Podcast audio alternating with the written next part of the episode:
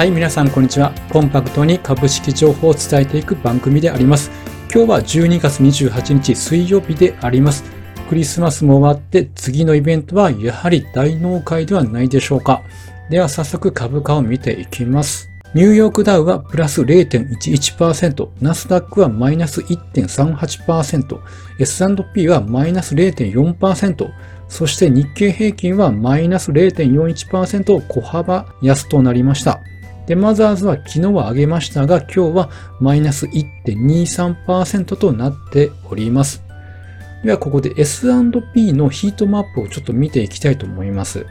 はい、こちらのように、やはりこう、GAFAM のこの下げというのが非常に目立つと思います。特に Amazon が2.5%、Google 2%、Apple 1.3%の下げであります。で、S&P の下げ自体は0.4%の下落なんです。なので、まあ、こういったエネルギーセクターなどが上げたというのが下げ幅を縮小したのかなと思っておりますし、やはりこの中でもこのテスラが11.4%下げているということで、まだこの下げが止まらない状況であります。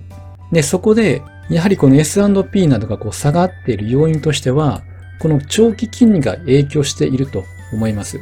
27日は3.8%台に再び乗せてきております。で確実にこの3.4%台を押し目をつけて上昇してきている状態であります。で、この白いラインが4%のラインでありまして、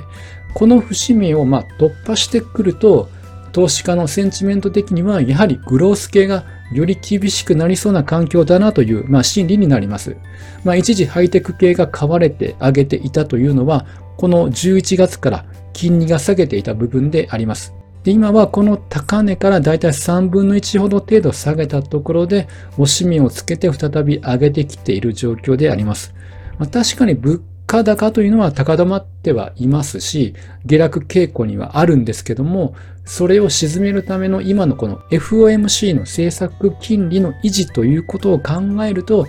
またこの4%を突破してきてもおかしくない状況かなというふうに思っております。では、テスラの今回の下落の要因となった詳細などを見ていきます。まあ、11%も急落したということで、まあ、そろそろ下げ止まってもいいのかなというふうには思っているんですけども、今回の下落要因としては、上海工場減産計画で中国需要に懸念ということであります。で、これは来年の1月に減産を計画していると、まあ、報じたということを受けて、中国での需要落ち込みへの懸念が高まったということであります。株価は2年ぶりの安値に落ち込んだということであります。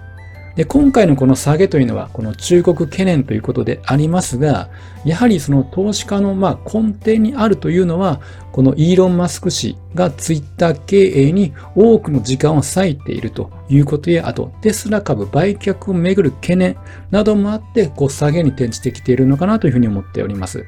では、テスラのチャートを見ていきます。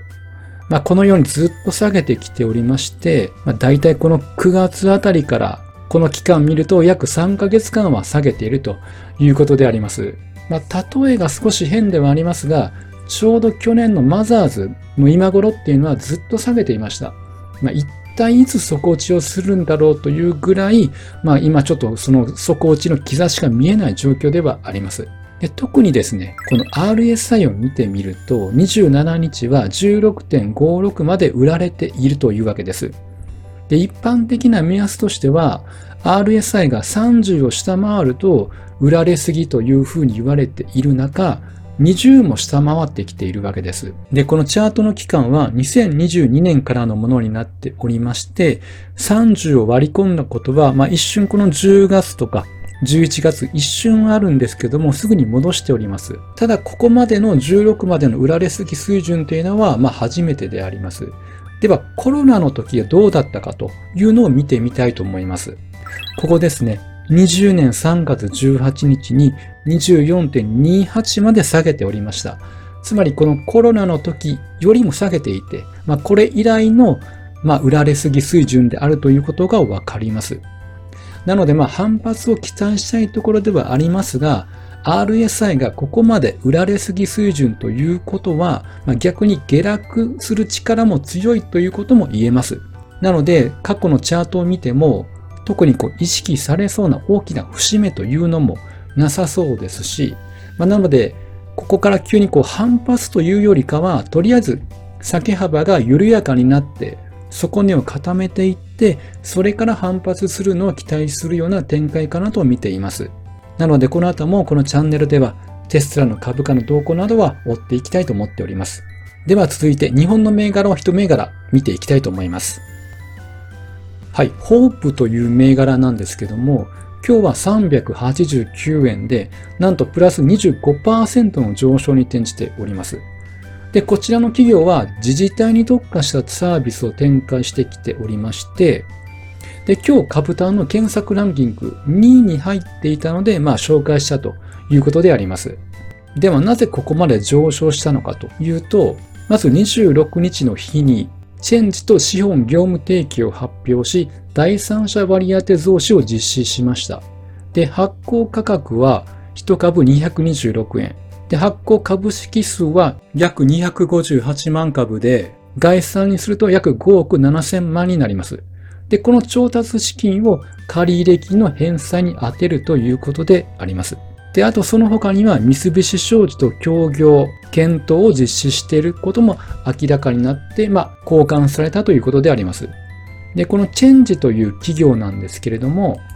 まあ、このように、ふるさと納税のふるさとチョイス事業を通じて地方自治体向けに IT サービスなどを提供している企業であります。それが今回ホープの筆頭株主になったということであります。で、あと今日28日にも記事が出ておりまして、21年9月21日に発行した新株予約権のうち8800個が権利行使されたと発表しております。普通は新株発行で1株当たりの価値がこう低下して売り材料になるんですけれども、まあ、増資目的が前向きな場合ですとか、大きなメリットがあるような場合というのは逆に株価が上昇するケースがあります。なので、このように希薄化懸念後退ということであります。まあ、つまり、将来的には1株当たりの純利益が増加していくということが織り込んで買われたという動きであります。まあ、なので、こういう銘柄、本当、こう、安いうちに仕込んでおきたいですね。まあ、といっても、まだ500円未満ということで、定位株でありますし、まあ、今後、決算や業績なども追っていきたいと思っております。はい。では本日は以上となります。あと大体この動画10時台、11時台にはこうアップはしているんですけれども、速報性があるので、このベルマークのボタンを押していただけるとすぐに通知が行くようになるので押していただけると非常にありがたいです。あと、株の扉というチャンネルを運営しておりまして、こちらでは海運株ですとか、エニーカラーなど、個別銘柄に特化した分析動画をアップしております。で、あとツイッターでも毎営業日情報を配信しておりますので、よければフォローしていただけると嬉しいです。では今日の内容がためになった、参考になったという方は、ぜひ高評価ボタン、あとチャンネル登録もよろしくお願いいたします。